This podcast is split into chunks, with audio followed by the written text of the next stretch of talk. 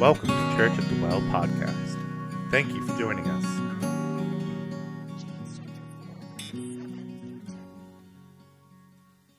Submit yourselves, therefore, to God. Resist the devil, and he will flee from you. Draw near to God, and he will draw near to you. Cleanse your hands, you sinners, and purify your hearts, you double minded. Be wretched and mourn and weep. Let your laughter be turned to mourning, and your joy to gloom. Humble yourselves before the Lord, and he will exalt you. This is the word of the Lord. Father, we just want to thank you for your word. We thank you for the opportunity we have to be here together. Lord, we ask that you open our hearts and our minds and our ears to what you have to say. Lord, help us hear from you. Help us leave here different than we came in, knowing Jesus better. It's in his name we pray. Amen. You can be seated. Good morning. I'm happy that you're here. If you're new, welcome. My name's Kevin. I'm the pastor of Church at the Well. Um, if you're visiting here and you just want to like ransack us from some stuff, there's a gift for you in the back, so grab that when you're on your way out. Um, there's a mug there. So we've been going through the book of James um, pretty slowly, to be honest. It's been um, quite a journey, and hopefully it's been something that has both convicted and encouraged your heart as we go. Um, every week I've said what James is attempting to do is eliminate us from the excuses and basically place a mirror before us so that we're actually looking at our own heart. As I was saying this week, I said one of the most dangerous prayers that you can pray is for the Lord to basically pull your heart out of your chest, metaphorically, of course, and show it to you. Right? It's dangerous. It's a dangerous prayer because honestly, most of the time we're not going to like what we see. And so we're going to pick up right where we left off last week um, with this idea of mirror. And this is uh, one of my favorite passages, sections in James, just because I think it's so practical.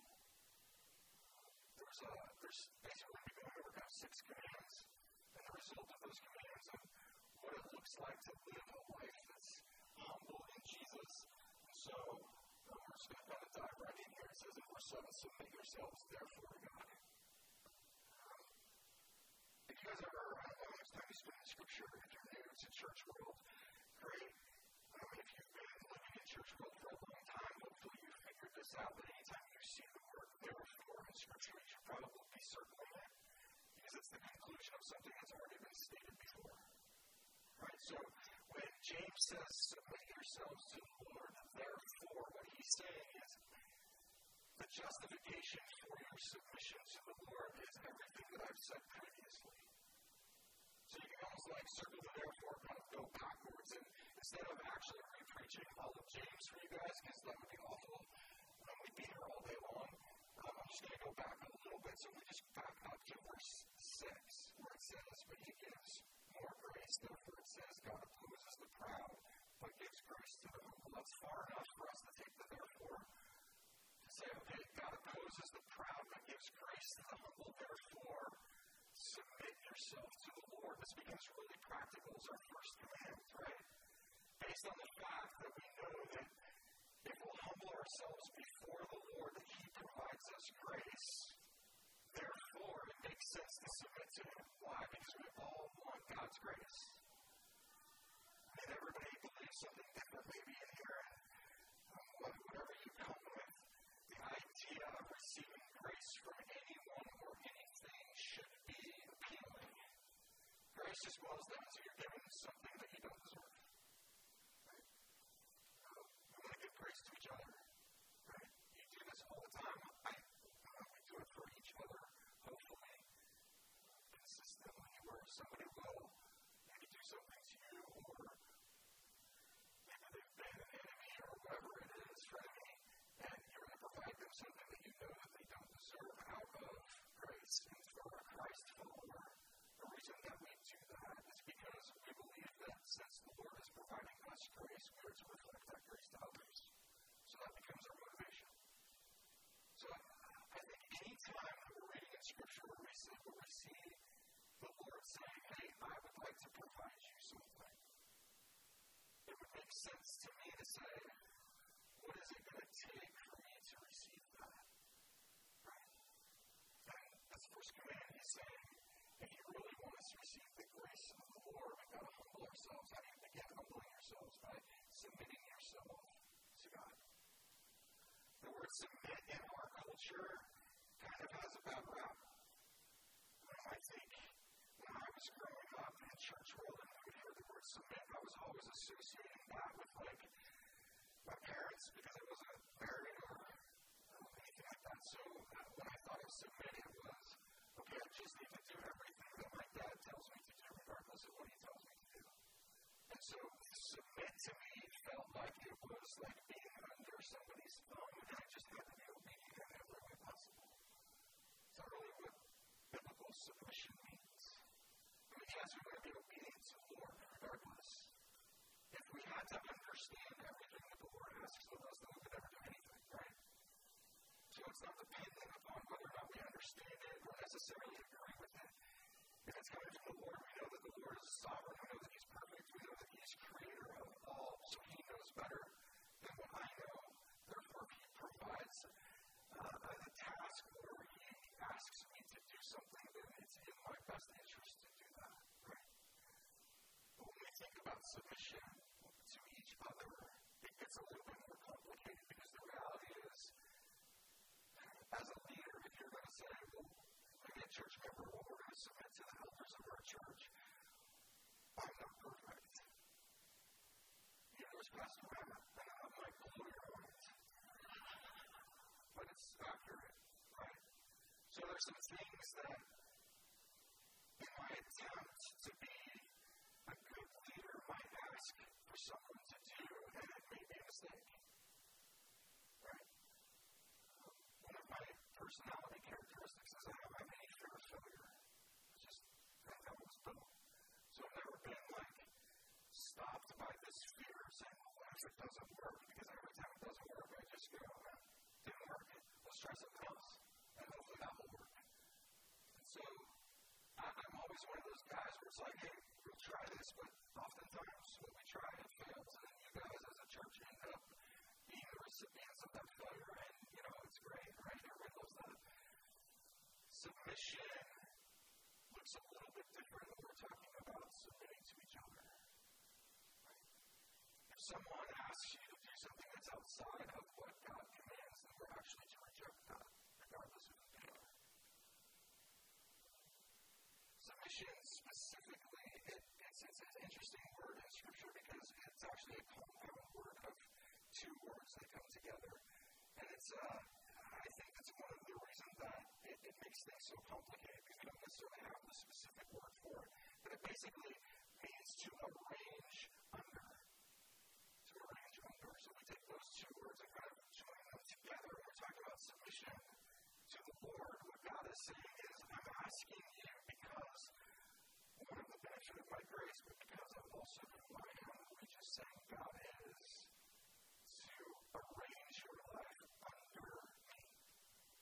That everything that your life is revolving around, everything that you do, everything that you think, everything when you're processing the, the actions that you take should be under this umbrella of saying, arranging my life under the Lord.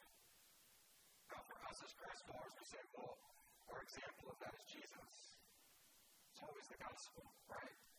Jesus came, and we know the gospel is He lived the life we were supposed to live. He died the death we deserved three days later, rose from the grave, conquering His sin Satan death forever. But while He was here on this earth, He said, I'm here to do the will of the Father, not my will. It's fascinating. Jesus, 100% man, 100% God, submits to the Father to do the Father's will, not His will. So he arranges his life underneath what God is asking him to do. So how well do we do that? Some of the questions that come to mind are like, well, how do I even know what God is asking me to do? I get this a lot. I don't know what God's asking me to do, and the first thing I'm going to ask is, how much time are you spending in the Word? Because there's a lot here. Right? We can start with this. Right? There's some things in here that he says that we should be doing. And uh, it's funny, somebody will come and, and well, the next question would be, well, how much are you praying about? How much are you praying the Word? How much time are you actually spending with the Lord? Here's a good one. How much time are you actually listening instead of talking? Oh, well, there's already amen.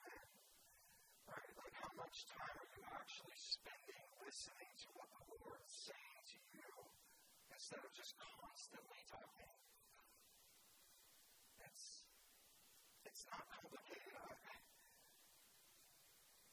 people will ask me what God's will for my life is, and I'm going give it to you. God's will for life is the Lord Jesus. And whatever. It's, it's very random and, and rare that the Lord's like,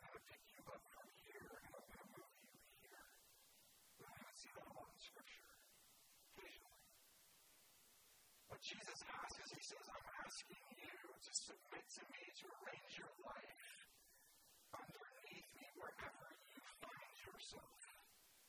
So, for example, we think, well, the Great Commission, go therefore make disciples of all nations, baptizing them in the Father, Son, and Holy Spirit. You know, the best translation of that is as you are going.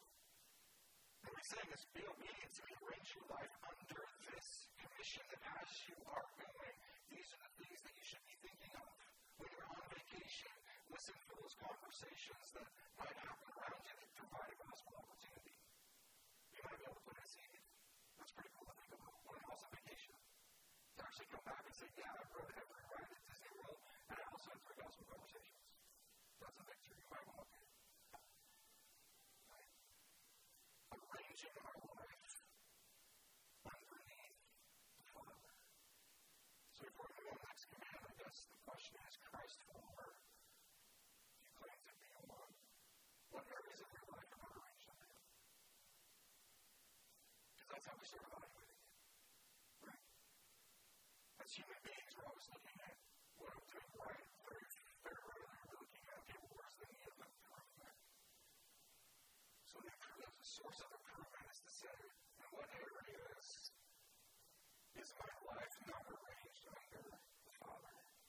So first command, submit yourselves therefore to God. Next, next command, resist the devil and he will flee from you. We get a command and we get an action that will, that will come about as that command, right, is, is being fulfilled. Resist the devil. This is weird.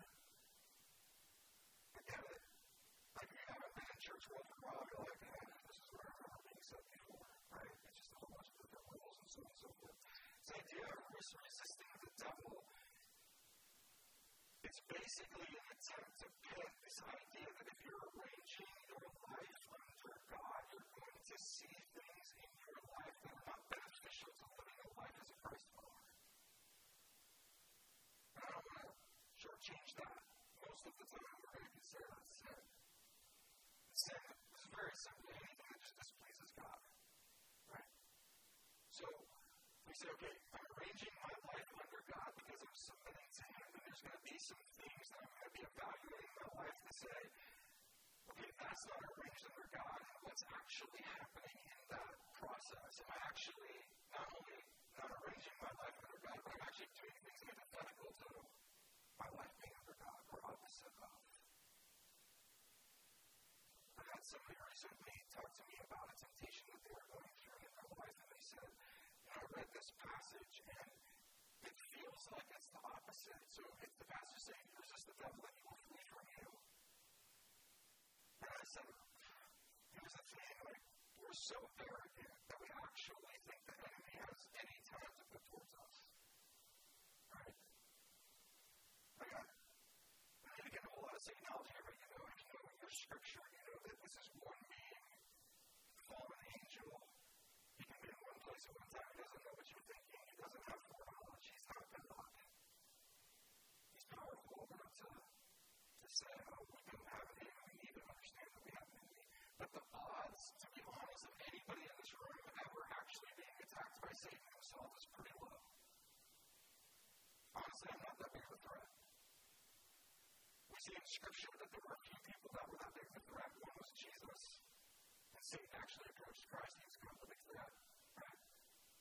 And think about like, if you, if you know your, your scriptures, in, in the scriptures, is a story, it's a crazy story about an individual who was attempting to take the power that they were seeing that was revolving around the gospel without the gospel itself. And he approaches this demon and he says, In the name of Jesus, I command you to come out.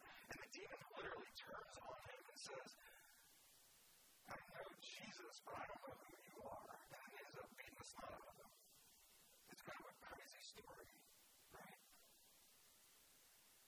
So what we don't want to do is like look at this passage and go, oh, well, all the temptations in my life and all the issues in my life, and, and really what the, the, the, the major like problem in my life is I have this like fallen angel that's constantly attempting me in everything that I'm doing, right? It doesn't really work that way.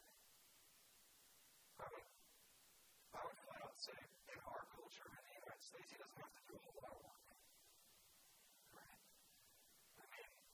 so arrogant.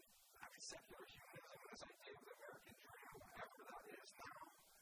Mean, he just has kind of got the ball rolling and sit back and look what's happening. It's just amazing. They destroy themselves without any work from us. Right? It's just a different kind of a culture that we live in. Of the temptations that we're talking about resisting are the devil within. Metaphorically. Right? It's the idea of the enemy. The enemy fell because he wanted to be like God, and most of our sin revolves around this motivation that we want to be like God too. I want to make decisions in my life, and what I'm going to do, what I'm going to do, and I'll include God occasionally, but if he doesn't show up the way that I want him to, or do it in my timing, I'll push him aside, and I fall into this category of you won't, I will. Right? So when we're talking about resisting the devil, what we're really talking about is identifying the, the issues that are in our life, those answering that question, where are we not submitting to the Lord, areas of our lives are not placing under Him? Looking, is there sin there? Well, that's sin to begin with, especially if you're a follower. But then what are the specific temptations that I'm dealing with? And so we had somebody come to me recently and they said it feels backwards because if I'm really like honest about it, oftentimes when I'm feeling like I'm trying to resist the temptation, it feels like the temptation continues to grow inside of me. And then the release seems to come when I give in to the temptation. And I don't think about it anymore. I'm like, I get that. That's not being human. But what James is attempting to do here is saying, I know that it feels that way. But that doesn't end the temptation, it doesn't end the thing in your life. It's it just pushes it down the road a little bit further. As a Christ follower, it, it creates something in us called guilt or regret or whatever it is. And we lose the opportunity in many ways of our life when those things are still present to actually be a blessing to others and to glorify Jesus in those areas of our life. It's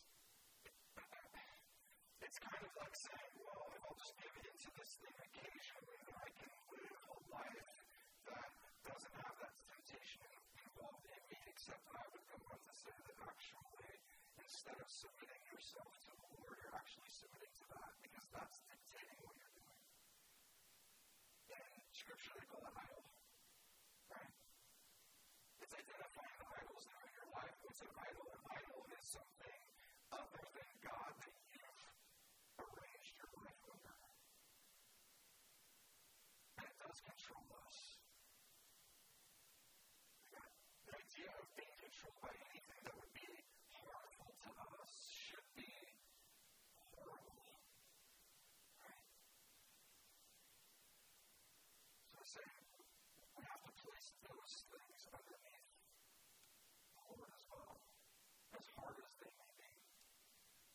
I think that there's some things in life, and I, I when I look at my life practically, and I say, what are the areas that I struggle in consistently?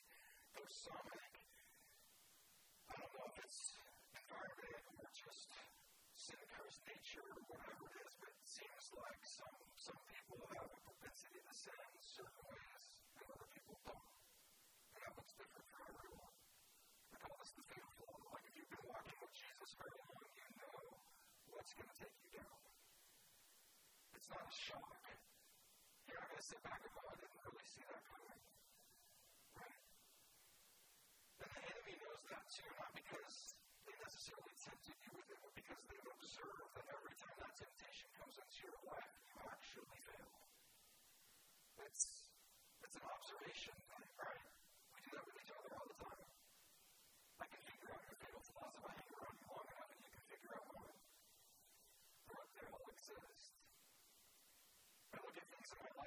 Lord is removed from, used to be a temptation, it's no longer a temptation. How did that occur? By rearranging that temptation underneath the authority of the Lord. And this is what it really boils down to. You gotta hate it. I mean, if we're really honest, the problem that we have is we don't hate so much. We gotta hate the fact that there's idols in our life that are distracting us from the blessing that we would get and receive from the Lord and the blessing we can be to others. We gotta hate the fact that there's things in our life that would actually prevent us from bringing glory to Jesus and fulfilling our purpose as human beings. There's a weight with that. He's saying, I know they're strong, I know they're hard, but it's a command, resist it. This word resist, you know, it really means fight. Fight. Don't give up. Like keep fighting. We we elevate people in our culture around the world, actually in every culture elevates people who won't quit. They just keep the fight going. I think ultimately what James is saying here is when you're identifying those things, as you're submitting to the Lord, and you see these sins and you know you have these temptations, don't give up the fight. Don't give in to it. Jesus is more powerful. Sometimes, from our human, human state, it doesn't feel that way, but he is. So keep fighting. Faint. Don't stop. Next, verse 8. Draw near to God, and he will draw near to you. I thought this one was interesting. From a theological standpoint, we know that God is everywhere. I remember as a kid, it was like I was trying to hide, and I would attempt to hide from God. And that's weird, but I did. Right? I mean, typically, it was in a dark room in a closet. Right? So when I heard dad, I felt like God at the moment, and then God Himself, right? The, God's always there. You're not, I mean, David even says, Man, I find myself in Sheol, there you are. But He manifests Himself more powerfully in certain areas than others. But He's everywhere. He's never absent. We never have this moment where it's like, oh, well, it probably didn't work because God's taken it out. Right? He's always there. And so, what is this idea of drawing near to God? Like, how can He draw closer to me if He's always there? Like, but here's the thing it does sense. When our focus is the Lord, we're going to feel His presence more our life. Think about a relationship you have with a friend that you see every day.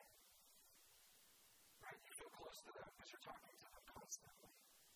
The more you draw near to that friend, the more you get to know them, the more they get to know you. The more that relationship grows, more it becomes, more impact that individual has over your life. Now think about a friend that you call a friend that you haven't seen in a really long time. Like I have certain people that I go, well, I would still consider that person a friend. I haven't seen them pre-COVID. Everything's cool when they're post-COVID, right? It's been a long time. I still consider them a friend, but what I've realized is that even when I probably meet with them, we're going to have some connection, but they probably don't even know who I am anymore. I've gone through a lot of things in the last four years that they don't know about. They've gone through a lot of things that I don't know about. They've changed. I've changed. Hopefully, we've both grown Lord. Maybe some of these temptations have been removed and our personalities have changed a little bit, or whatever it is, our focus. In order for me to get to know that person better? What's it, what's it require? I'm going to draw near again. Right? Now remember, this, this passage is really to the church, so I, think this is real. There's these moments, if you walk to Jesus or you want, you experience this, where there's these moments where you feel like when you pray, it's as if he's sitting right next to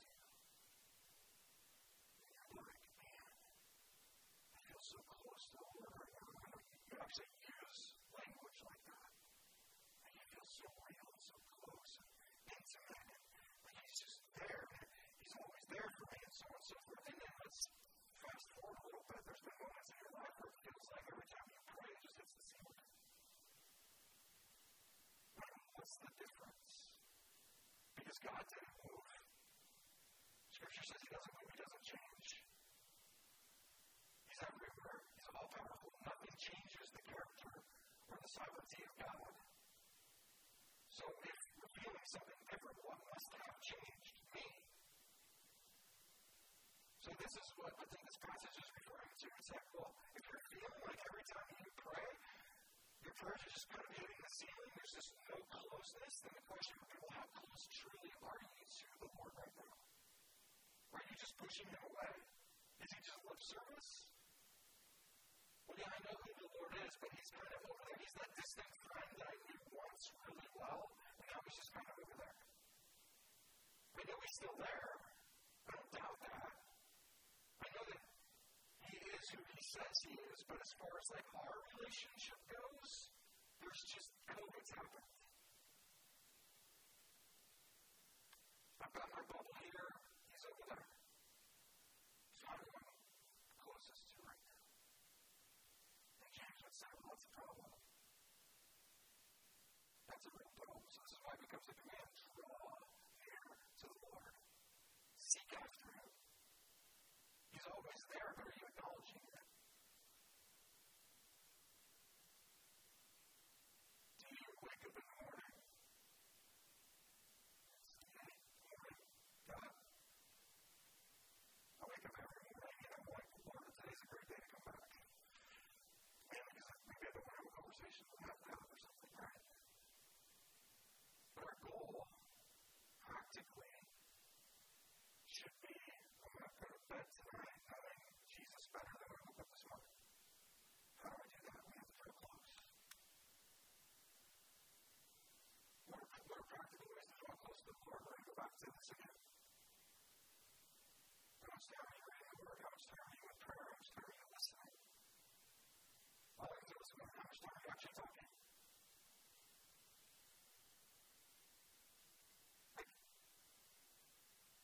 what I found is it feels like the reason James is having to address this to the church is because Christianity becomes a lip service ideal. Instead of an actual relationship that it's intended to be. We forget that the beauty of relationship to the Father through Jesus is for reconciliation full friendship, adoption into the family. Draw near to God. He will draw near to you.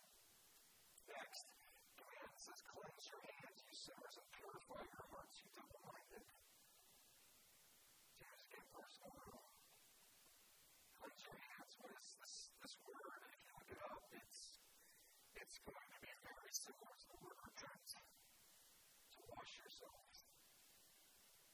he, he says the reason that we don't is he gives some, some words here. Like, sin will keep us from repentance.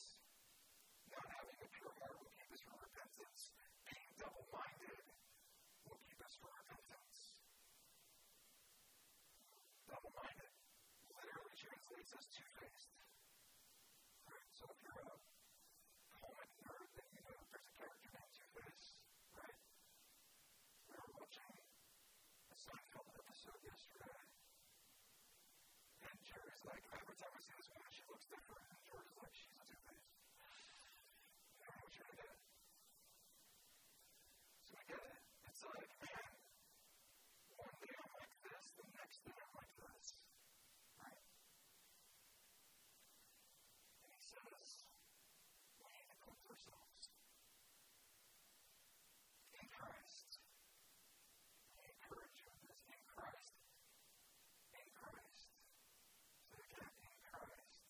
You're forgiven. In Christ, you're forgiven.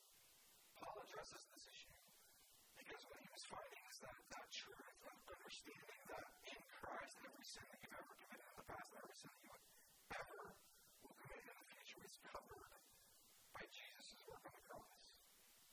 You? So, what Paul was seeing in the church was they were going, well, if everything's covered, then what does it hurt to sin? I'm forgiven. It's more. Actually, you know, I don't need to explain this. Try that in any other relationship and see how it goes for you.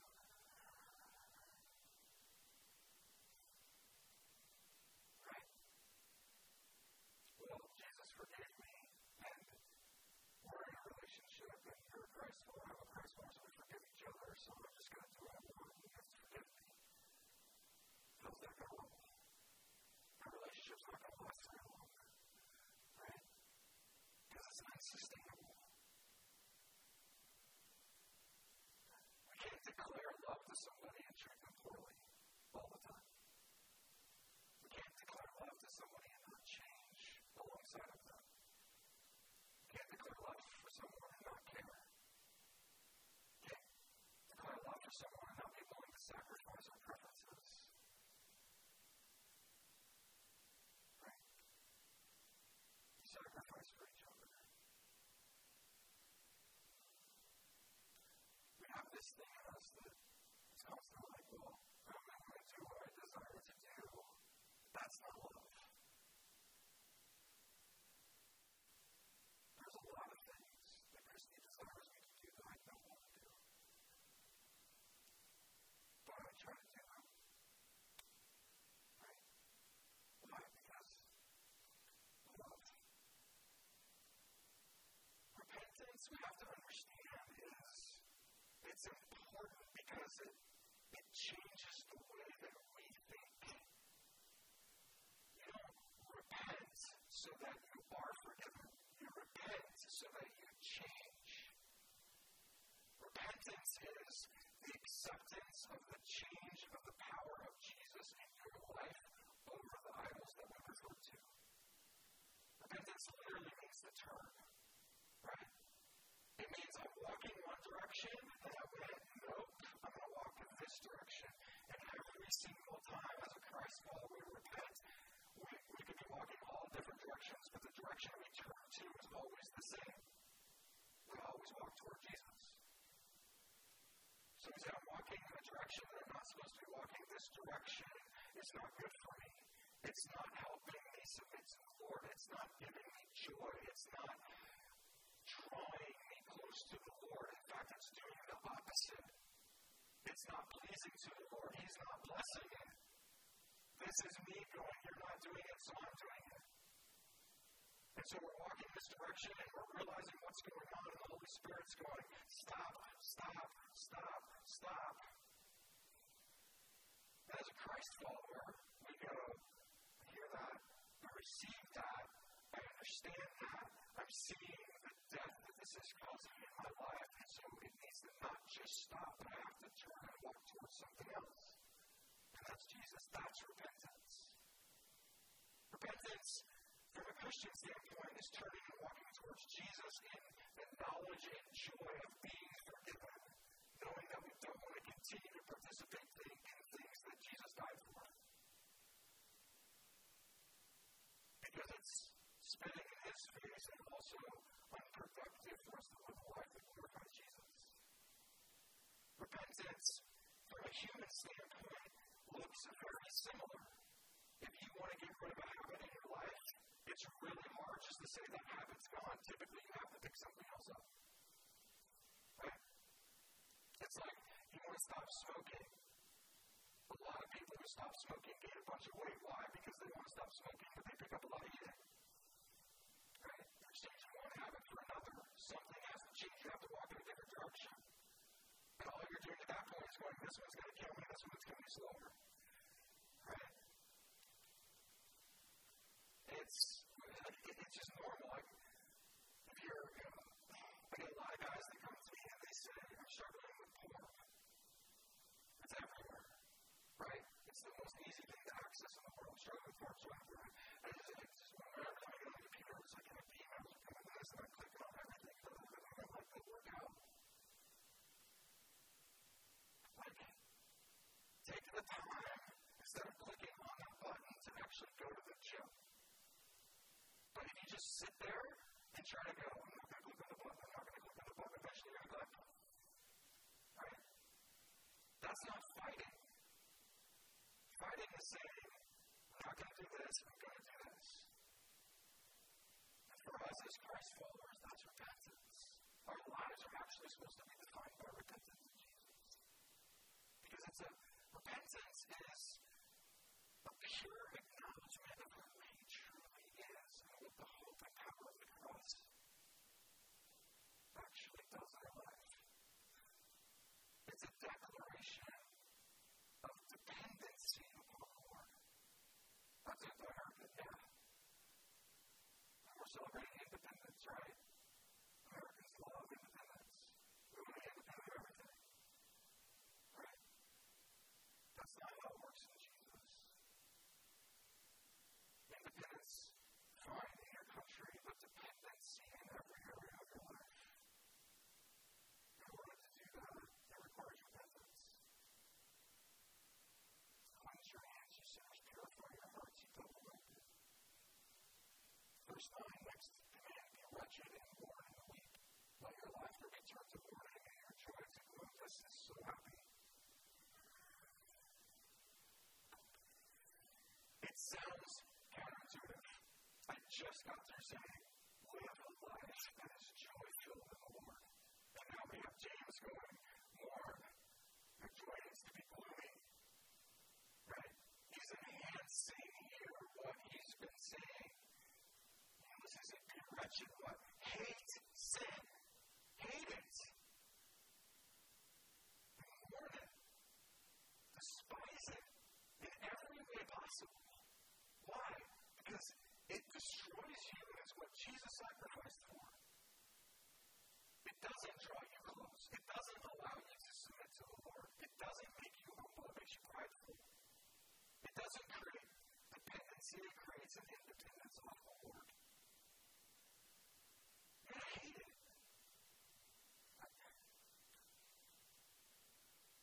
The funny thing is, like, I think we get so pride filled. I say this a lot where it's like, well, you know, I, yeah, I know God's there. I, if I die and I see Him, I'm like, here's all the things that I did for you.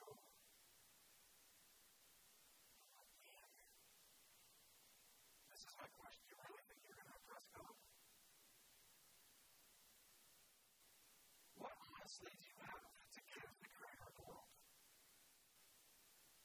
What do you have to give the God that goes, oh shit, that existed? The God that can create ex nihilo, which means something out of nothing. Why do we think that we're that impressive? I've told you this before. I think oftentimes we have this attitude like, oh God, you're so lucky to have me on your team. You should I just did for you. We had that conversation. He's like, I need you to have that conversation. You get to have that conversation. I don't need you to do anything. You get to. It's a privilege. Brought you into the family, that's a privilege. Doing chores for the family, that's a privilege. I think boils down to this misunderstanding that we think we're so great. So I'm a church planter, and I'm just going to be on the record here. Church planters are typically the most arrogant people on the planet. We are. We really are. I mean, you have to be crazy to do it anyway. Right? You have to be a little bit nuts. A little bit crazy. When you look at the you church planters in Scripture, they were a little bit crazy. People them a little sideways. Oftentimes, I think the reason that we're so arrogant is because we feel as a church planter a call to pioneer something that doesn't exist, and it becomes very easy to go, Lord, look what I'm doing for you. Right? And so one of the biggest challenges of people who plant churches is to remain humble. This isn't about you. It's not about how big the church gets. It's not about how impactful the church gets. It's about are we being obedient to what the Lord's called us to do. And are we getting out of the way so he moves? And if he doesn't choose to move, are we okay with that? Right? Don't pick on me. But we all have those things. We want to talk about ourselves. There's a whole country song by an artist named Toby Keith that says, I want to talk about me. Right? Frank Sinatra did it my way.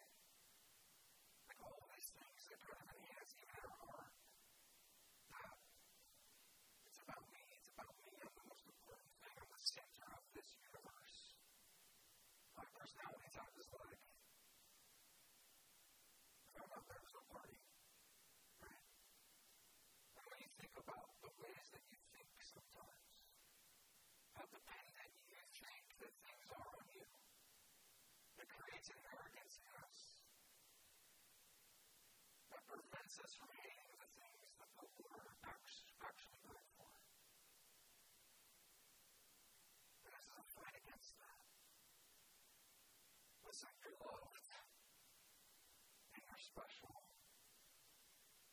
And Jesus died for you, and He paid a huge cost in a relationship with you and to restore you to the Father. And all of that has resulted in Him for us. Don't bring anything to the table. So we repent. We're obedient. Say, Lord, you know best. And this command we warn in every way possible those things inside of us that prevent that. And even in that, there's joy.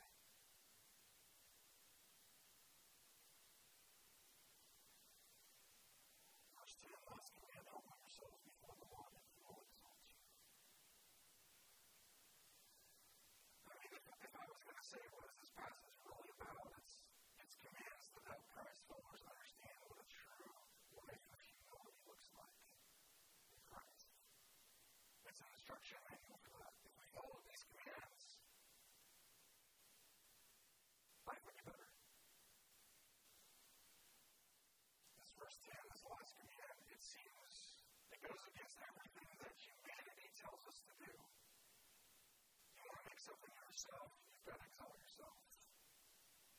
Politicians are the perfect example of this. And I'm not going to pick on any politician. Okay? The, the, what we as a country have created for politicians to have to be is the problem. Right? So here's the thing. Politicians, if you're, if you're a politician in here, so sorry. Because it. You have to tell yourself. Because that's what this country has created for you to get voted for you. You have to talk about all the things that you do that are so amazing. And you have to you have to talk about all the things that the person against you does that are so horrible. And we eat that up. We're like, yeah, right? Our role in Christ is not to take that attitude on.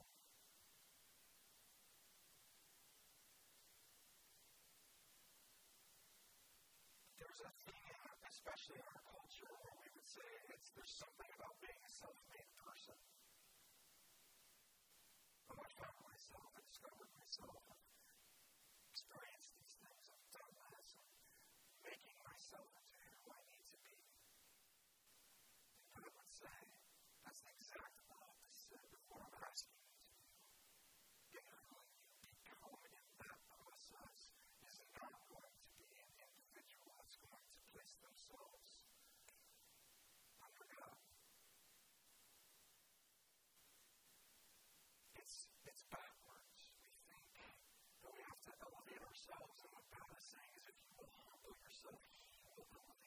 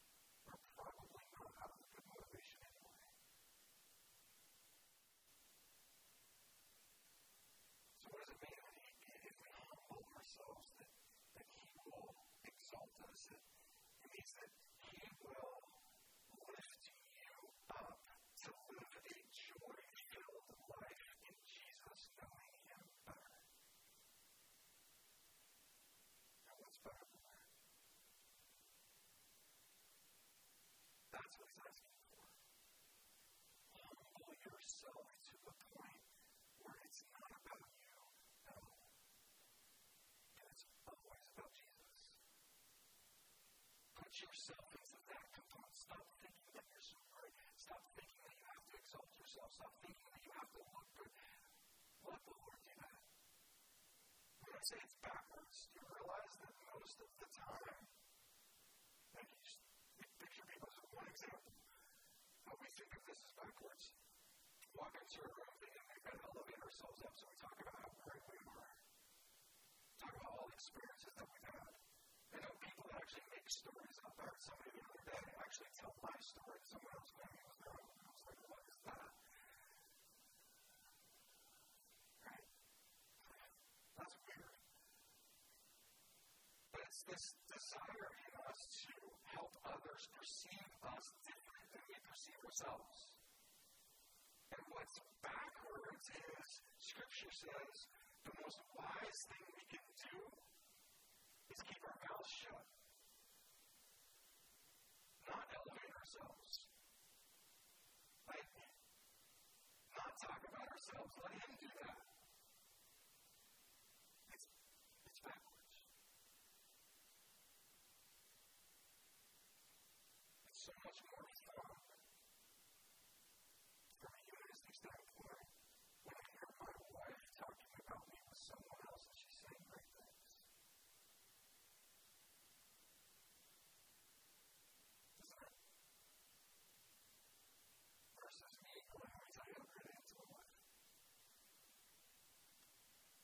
It's so much better when somebody recognizes who you are and says, this is somebody that needs to be elevated up. Imagine if that was God.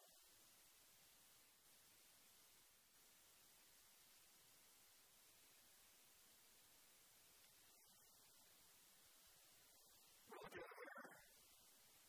Commands of what it looks like to live a life of humility in Christ. And what you'll find is the gospel is so weaved into it. This is the gospel according to James, right?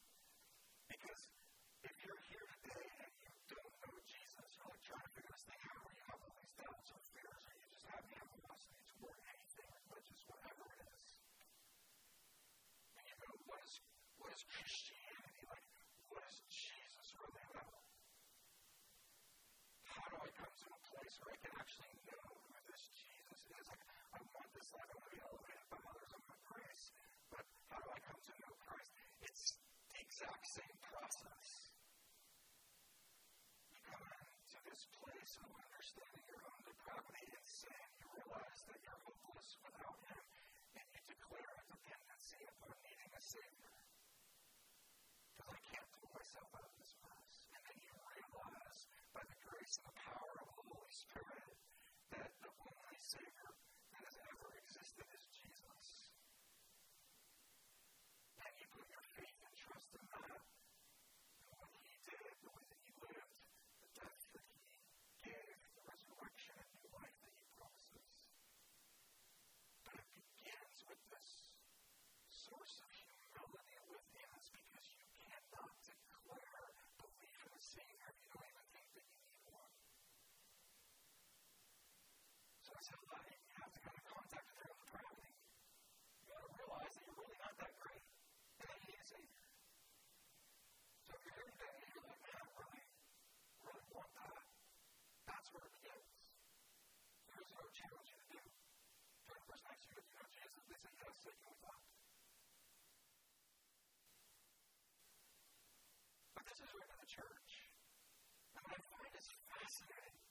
every.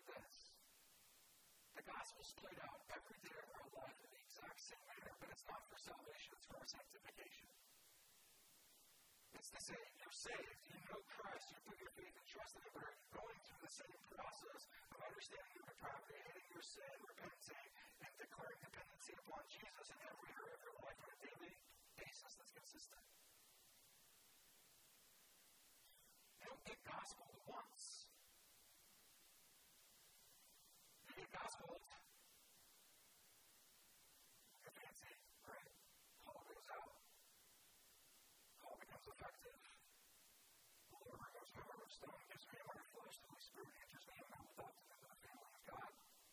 saved, that's the beginning of the journey.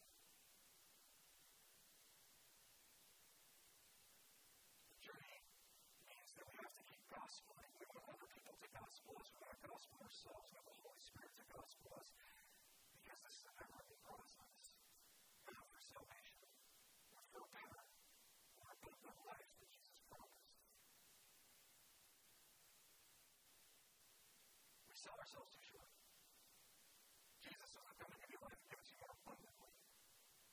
you have an abundant life.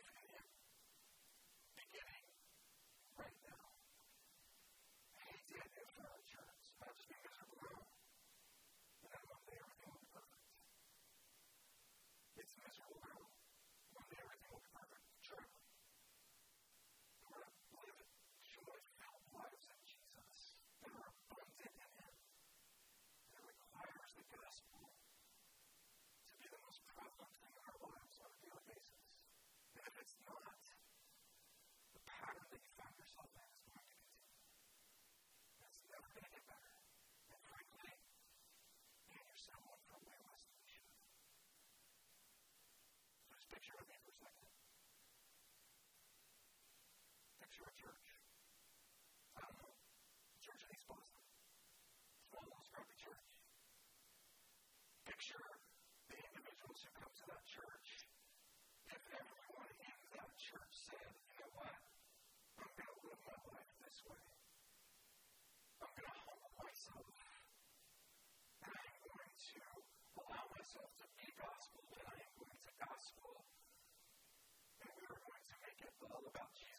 thought about